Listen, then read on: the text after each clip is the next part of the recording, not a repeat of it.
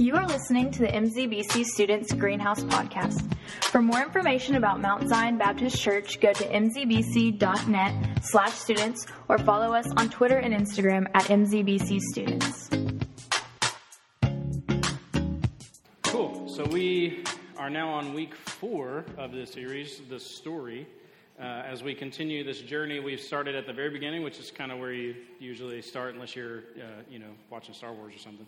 Uh, and they start like right in the middle of the story randomly, not sure why. But with this, we started right at the beginning and worked our way, uh, have worked our way through a few thousand years uh, at this point, starting back at creation, seeing that God created everything, created a good world, created us to rule over and be his representatives in this world. As, uh, and then we chose to define good and evil for ourselves instead of trusting his own definition of that. And then we fast forward and uh, saw the promise made to Abraham that uh, God would make from him a great nation and would, and would make his, Abraham's name great, not because Abraham was awesome, but through him, God was going to work through him and show the world who he, God, was and the way he loves us and that kind of thing. And all of this continues to spiral out of control because humanity has chosen over and over and over again to define good and evil for themselves instead of trusting God's definition of good and evil. Good and, evil. and then in Judges,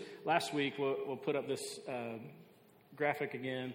We see this cycle in the nation of Israel. You have these judges.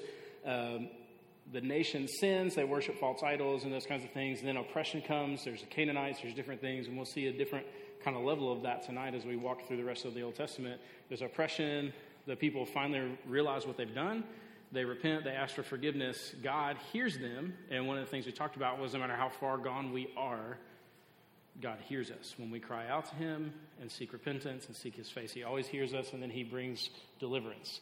In this, in Judges, it was by bringing an actual judge, uh, someone uh, like a military or like tribal leader forward to defeat enemy uh, the enemies. There would be a time of peace, but it was this cycle that would continue over and over and over again and would just spiral down and down and down and down. And then when we came to uh, the end of Judges, and Judges uh, chapter 21, verse 25, will be on the screen for you. Uh, you don't have to turn there. It says this phrase In those days, there was no king in Israel. Everyone did what was right in his own eyes. I mean, what could go wrong, right? Like if everybody just does whatever they want, like seems pretty cool, right? Yeah, you guys awake? Hello? Yeah? Cool? Yeah, good. All right. You're like, someone in the back's like, yeah, I'm here. Good. Awesome. So yeah, I mean, like, obviously, like even though we in America we love freedom, you can't tell me what to do. I have liberty. I get to say what I want, do what I want. But you even know within that, like, there's still some like common courtesy that needs to be shown. You can't just like do whatever you want because like if what you want to do is like murder everyone, that's not cool, right? Like you just can't do that, um, or you shouldn't do that, I guess. Um, and that kind of thing. That's probably a really bad example. Uh, shows you where my mind goes. I watch the wrong kind of TV, I guess. I don't know. Um, anyway, uh, so I mean, we see that if everyone is just doing what is right in their own eyes, chaos just ensues, right? Just everything continues to just spiral further and further out of control. And then uh, as, we, as we continue in the story, though, from uh, out of Judges, um, you go through this book called Ruth, which is a really good book you should read. And then we get into uh, 1st and 2nd Samuel. So this guy named Samuel enters the scene, and he is this kind of interesting mix of prophet, priest, and judge, kind of all at the same time. Uh, you, you start to see this shift in the culture of the nation of Israel uh, with, with Samuel, and he's a good dude. The problem comes that he doesn't actually teach his sons to be good dudes. And so whenever Samuel gets old and he can't really do the job that he was doing before, he starts to pass it off to his sons, and his, his sons they suck, right? They're they're like terrible.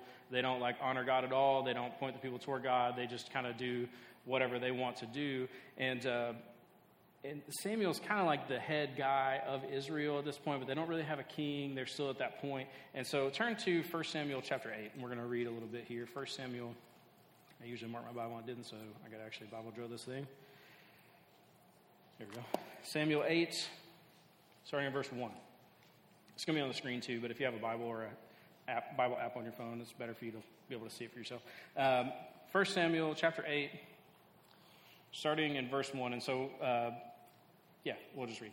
When Samuel became old, he made his sons judges over Israel. The name of his firstborn son was Joel, and the name of his second, yep, they were judges in Beersheba, yet his sons did not walk in his ways, but turned aside after gain. So, like, they didn't follow Samuel's way. They decided to do whatever was going to get them the most, make them uh, look awesome, or get whatever they wanted, and that kind of things. Anyway, they took bribes and perverted justice. Verse 4 Then all the elders of Israel gathered together and came to Samuel at Ramah and said to him, Behold, you are old. It's a good way to start the conversation. Hey, you're old. He's like, Oh, am I? Right? Uh, anyway, behold, you are old, and your sons do not walk in your ways. Now appoint for us a king to judge us like all the nations. And this is where it gets really important for you to really pay attention, okay? But the thing, uh, but the thing displeased Samuel when they said, "Give us a king to judge us." And Samuel prayed to the Lord, and the Lord said to Samuel, "Listen, obey the voice of the people in all that they say to you, for they have not rejected you, Samuel, but they have rejected me from being king over them, according to all the deeds that they have done from the day I brought them out of Egypt, even to this day, forsaking me and serving other gods, so they are also doing to you. Now then, obey their voice, only you shall solemnly warn them and show them the ways of the king who shall reign over them. And so, as, as things start to shift, the people really want a king. They start they see the other nations around them have kings, uh, and it seems to be okay, at least from their perspective, uh, to have a king and that sort of thing. And they see that if the next set of judges is Samuel's sons, who are jerks, right? Like, that's not a good option. And so, I can't. If I'm being honest, like I'm just going to step into honest JJ mode. Like I, I kind of get their perspective a little bit, right? I mean, like you don't want these guys who are corrupt and take bribes and all these kinds of things to be your leaders. And also, if you think about your own life for a minute, have you ever. So, God is supposed to be their king. Like the way God has set this up is He's the one in charge. And then the judges and the prophets and these guys are the ones that God calls out to lead the people. But God's ultimately the one in charge, right?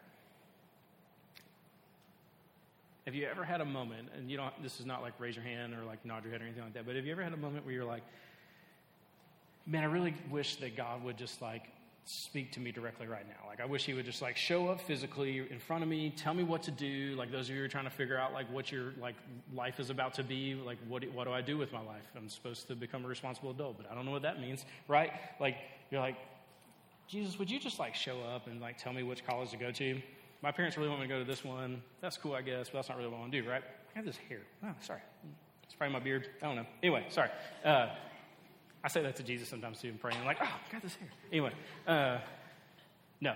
I mean, have you ever had that moment where you just really wanted Jesus to show up physically in front of you? Right? Like, so I kind of, I kind of get it. They're like, okay, like God's supposed to be our king, but He speaks to these people, and it looks like the people who are about to take over, they're, they're not good. So, but what they don't realize is like God had raised up different judges, there was not like this family uh, succession thing going on necessarily with the judges. So they lost sight of a lot of things. But in some, on some level, I kind of get their, their desire to have this king to unite them, and they don't have to worry about these judges and all that kind of stuff. So I, I mean, I kind of get it. But at the same time, they're literally rejecting the God of the universe as their king that's kind of a big deal, right? I mean, that's, that's, that's kind of a big deal. So, anyway, the, the story goes on, and finally they, uh, they find this guy named Saul. And the thing that's interesting about Saul is uh, apparently uh, he's huge and handsome. He's like, I mean, the way it, it describes him, he's like giant supermodel, right? I remember, I remember the first time, actually the only time I've ever gotten to go to an NBA game when I lived in Dallas. Uh, I got to sit courtside at the Mavericks game, and I was sitting at the point where they came in. Uh, was a humble brag for a second there. And then uh, they come in, yeah, and you go to like high five them, but you, you don't realize when you just like watch TV that they're like giant, right? And so when I like I'm six one, and so like when I high five most of you, I like have to do this. I can't do this, right? And so I'm like trying to like high five Dirk Nowitzki or whatever that guy's name was. Uh, anyway, because he's like a literal giant. So this it says that, that Saul is literally head and shoulders taller than everyone else around him, and he's handsome. Dang it, man, come on. And he's really strong. Gosh, okay, fine. And he's like an awesome warrior, and you're like, okay, you got it all. I get it. Cool, dude. Yes, you can be king. Fine obviously you're the dominant male here, be the king, right? Uh, and so they make him king, and everything's cool at first. Everything's cool at first. Everything's going well. People are like, yeah, this is the best decision we ever made. This is awesome. Then this, this little puny little shepherd boy, David, enters the scene. And there's this interesting story of how God decide, like God decides, tells Samuel, uh, or I'm not even going to say it because I, I, think I got part of that story mixed up. Anyway, he, he, God decides who the next king's going to be, who he's passing his anointing onto, and it's going to be David. But the interesting way he does this is he, sa- he tells, he says, hey, you're going to go to this family, the, you know, the sons of Jesse. It's going to be one of those guys. So you go, they line up all these sons of Jesse. David is the, is the young one. He's out, he's not the youngest, but he's one of the younger ones. He's out tending the sheep because they just assume it's going to be one of the older boys who are stronger, more handsome, got more of a whole package kind of deal. Um, and uh, they show up, and the guy's like, No, God's not saying it's any of these people. Do you have anybody else? I'm like, Well, there's this one kid, David, but surely it's not him. Like, he's, he's just a kid. He's not that great. Um, this is the JJ version of the story, okay? Uh, but that's basically, like, yeah, he's not that great. I don't know why you would choose him, but sure, we can bring him in. He comes in, and God says, Yep, that's the man. That's, that's who's going to be the next king of Israel. And even in this choosing, you start to really see the heart of God. Because the first king of Israel had God's blessing, but ultimately was chosen by the people. And they picked who most of us, by earthly, worldly standards, would choose. The guy who seems like he's got it all going on, he knows what's up, he's strong, he can fight, he can lead an army, he can do all these things. By worldly standards, he's got the whole package, right?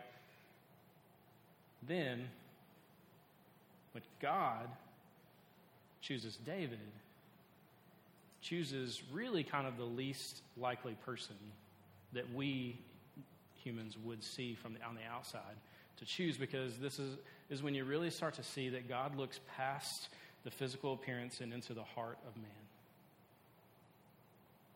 He starts to see, you start to see that God really measures what we're made of and our faith and trust in Him, our desire to follow Him, more so than any of the stuff that we all tend to care about on a daily basis the way we look, the things we wear, and all that kind of stuff. Um, this, is where you really start to see this heart of God, which is, is really cool. And so, in this, word gets to Saul that God has chosen David to be the next king, which is interesting because in the nations around, often kind of like to, you would think of today, it's passed through family bloodlines, right? So Saul hears this, everything's going well until this moment, and then all of a sudden, in jealousy and in anger, everything goes south for Saul and his kingdom. At first, he's cool with David. He brings David in. David gets to hang out in the palace. He becomes best friends with uh, Saul's son Jonathan. They have this like super tight bromance thing going on. It's awesome. Uh, they're like they're like best friends, like as tight as can be, best friends. And uh, but then Saul can't control himself anymore. He's so filled with jealousy and anger and frustration that God, uh, it's literally God pulls his anointing from Saul because Saul is so far, he's walked so far from God and not turning around. He's continuing to just walk the opposite direction of God. And so at some point, God just, he says, Look, man, you can keep going if you want, but I really would prefer, you know, you turn around, but he doesn't. So God lifts his anointing.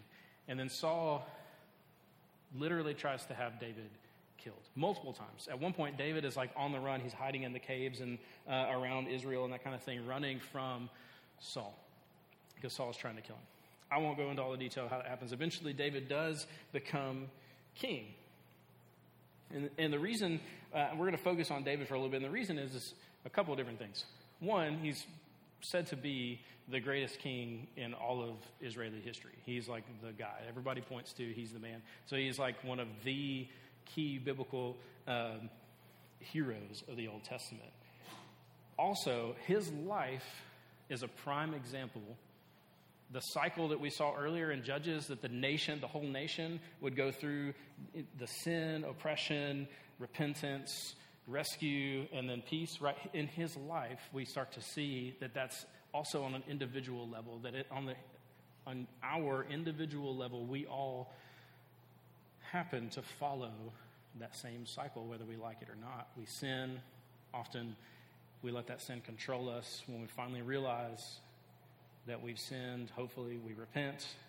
God brings rescue, then there's peace, right? But this cycle continues to happen. So we see that in uh, David's story. One of, one of my favorite things about David, this phrase, the Bible says that David was a man after God's own heart. Gosh, I wish so much that that would be said of me. I don't know about you, but like that's, I feel like that's one of the coolest things that could be said of any person ever that you're a person after God's own heart. How do you, how do you get that kind of title? Uh, you know, maybe it's maybe it's having faith and trusting God so much that at the age of around 17, you willingly run into a battle with a sling and some smooth stones and kill a nine foot, nine inch tall giant, literally. Right? I mean, you got that kind of faith and trust in God, like you probably, it's cool if you're called like a man after God's own heart. You know, maybe it's that he loved the presence of God so much that whenever nation, the nation of Israel recovered the Ark of the Covenant at that point in, in, uh, Israel, in biblical history, that's where the presence of the Lord was. Maybe he loved the presence of the Lord so much that he danced to a point that it says that he was, he was actually in the eyes of the people around him, he was kind of undignified, but God loved it because David was completely and solely celebrating being in the presence of God. I know we're Baptists, so it's kind of like if I talk about dancing, the people who've been around, you've been in Baptist your whole life, you're like, we're not supposed to do that. Right? Uh, David did it, it's fine. Uh, I don't do it just because I can't dance. Anyway, um, that's not a story. So, um, he's a man after God's own heart. And those are just a couple of examples that I think kind of show maybe that's if you're if you're like that, then yeah, you can have that said about you. But those of you who know the story in the life of David, you also know that in his life, eh, David was guilty of adultery, he was guilty of murder. He literally he ended up sleeping with one of his top soldiers. He ended up sleeping with his, his, top soldier's wife. Then, when she came up pregnant, he had the soldier killed so that he could then take that soldier's wife as his own. So then I come back to, okay, cool, I get that at 17 you went out and like killed a giant. I wouldn't do that. I would just stay in the corner, probably pee myself. Like, I get it. But also, you just like stole some dude's wife and killed him. Like, why do you get to be called a man after God's own heart if you're literally guilty of adultery and murder? I've asked myself that a lot. You know, why does he get to do that? And in this story, as it, as it goes on, um, there's a, this guy, Nathan, enters. So right after um, D- David takes Bathsheba as his wife, um, this guy, Nathan, who's a prophet, enters the story. And so we see, we start to see full, full-fledged kind of what prophets are and, and, that kind of thing. And so prophets are these, these people who get to hear, they hear directly from God, and then they get to be the mouthpiece of God, speaking God's message to the nation of Israel and anybody else that God calls them to, to do that. That even means standing before the king and calling out the king. Doesn't always work out real great for the prophets and the retaining of their heads, but that's their job, right? That's their job. That was a joke, but also a real thing. Anyway, uh, so Nathan stands before David, the king, and calls him out. He tells this story. I won't get into story. He tells this story, and the end of it, uh, he he asks this question to David uh, there was this story of, uh, of corruption, basically. And he says to David, So, what would you do to the person who is guilty in this story? And David says, Well, that person's guilty. You I mean, like they deserve death. He like goes real hardcore about that. And then Nathan looks at him and says, The person's you. So Nathan stands before King David, calls him out, calls out his sin. That everybody around, clearly, anybody who was in David's inner circle knew what was going on. Like it's pretty obvious. But Nathan is the one who gets to stand up and tell David, no, you're, you're the one in the wrong here. You've sinned. Right? And immediately, David falls on his face and begins to repent of his sin. And this is where I think really comes down to why David was considered a man after God's own heart. Because over and over and over again, you, you'll, you would see in the life of David these moments of sin, none nearly as like outwardly consequential as uh, adultery murder, but you would see these moments of sin, these moments of darkness, and once he realizes what he's done and where he is, he repents. I want to talk about this word repentance a little bit. I think we have heard this word a lot, um, but I don't know that we I don't know that we all fully understand this word repentance. Okay, so imagine if this has happened to you, and I'm like bringing up memories. I'm sorry, but uh, if imagine you're in your house and it catches on fire. Okay, terrible thing to think about, but in that moment, are you going to sit there and be like, "Yeah, it's cool. I'll sit here. It's fine." everything's going to be fine. It's all good. I got this under control. I'm good. Like firewoman Anna's like busting in the door to like come rescue you, and you're like, it's cool. No, I'm good. I'm just going to stay right here. Uh, things are good here, right? I mean, like that's absurd, right? Like absolutely ridiculously absurd that you would think to do that. No, what you're going to do is you're going to try and get out of there as fast as you can, probably grabbing a little fluffy and going with you, right? Like you're going to get out as fast as you can, and I and like just Forrest Gump, keep running, right? Like you're just, I don't know if you'll stop, right? You're just going to keep running. You're going to get, you're going to, you're going to run as fast, as hard as you can away from the danger. You see, the thing is, I think we often forget how dangerous and deadly our sin is. And we sit in the middle of our sin and we go, no, it's good. I got this under control. Maybe a friend says, like, hey, I see, you know, something's going on here. Love you, but like, you know, what's, you know, what's up? And you're like, no, it's good. I got this. It's all good, right? Um, and we forget how damaging our sin is. Just like fire, it consumes and breaks down everything around it. And before you know it, your life can be just ashes on the ground around you because of our sin, because we don't as often or as quickly as we should just run from our sin. And so that's that's what repentance is. It's not this like, oh, I'm sorry, Jesus, and then like you just kind of go about your life and that's kind of it. No, it's a literal turning, like the imagery used with this word is a literal turning your back on whatever that thing is and running the opposite direction. Now I know we all have these these rhythms and things that we struggle with and a sin that we might come back to naturally, but true repentance is still a turning and running as hard as you can. It might try to draw you back in, but true repentance always leads to actually turning your back and running the opposite direction, whatever that sin is. And that's where we find David at this moment when uh, Nathan uh, calls him out. And then over and over and over again, you see it in the Psalms, the songs that he writes. A lot, some of, uh, several of them are lament songs where he's seeking the face of God and repenting of these sins. And, and you see that his heart and his desire is to do the right thing, is to follow God to the point that he turns his back on that, repents, and runs the opposite direction. That's what made David a man after God's own heart. He understood his understanding of his own failures and quickly seeking rescue from the right place. Not the people around him, not in his music, not in anything else except for the Lord. He sought God and God only and first. And it's awesome to see this because we saw in Judges in this cycle, no matter how far gone the nation of Israel had gotten, whenever they actually genuinely cried out to God, He brought rescue. The same is true of David's life, and so that must mean that it's true for you and I who have chosen to follow Jesus no matter how far we have gone, no matter how messed up things are, no matter how broken things are, in those moments, we cry out to God, He's there to rescue. He's there to bring about salvation. Um, as the story continues, David um, passes on uh, the kingdom to his son Solomon, and so then it begins to uh, become this sort of family deal. And this is important because the, the coming Messiah that will come at some point down the road, the promised wounded victor we heard about all the way in the first few chapters of Genesis, is supposed to come from the line of David. He's supposed to be a descendant of David.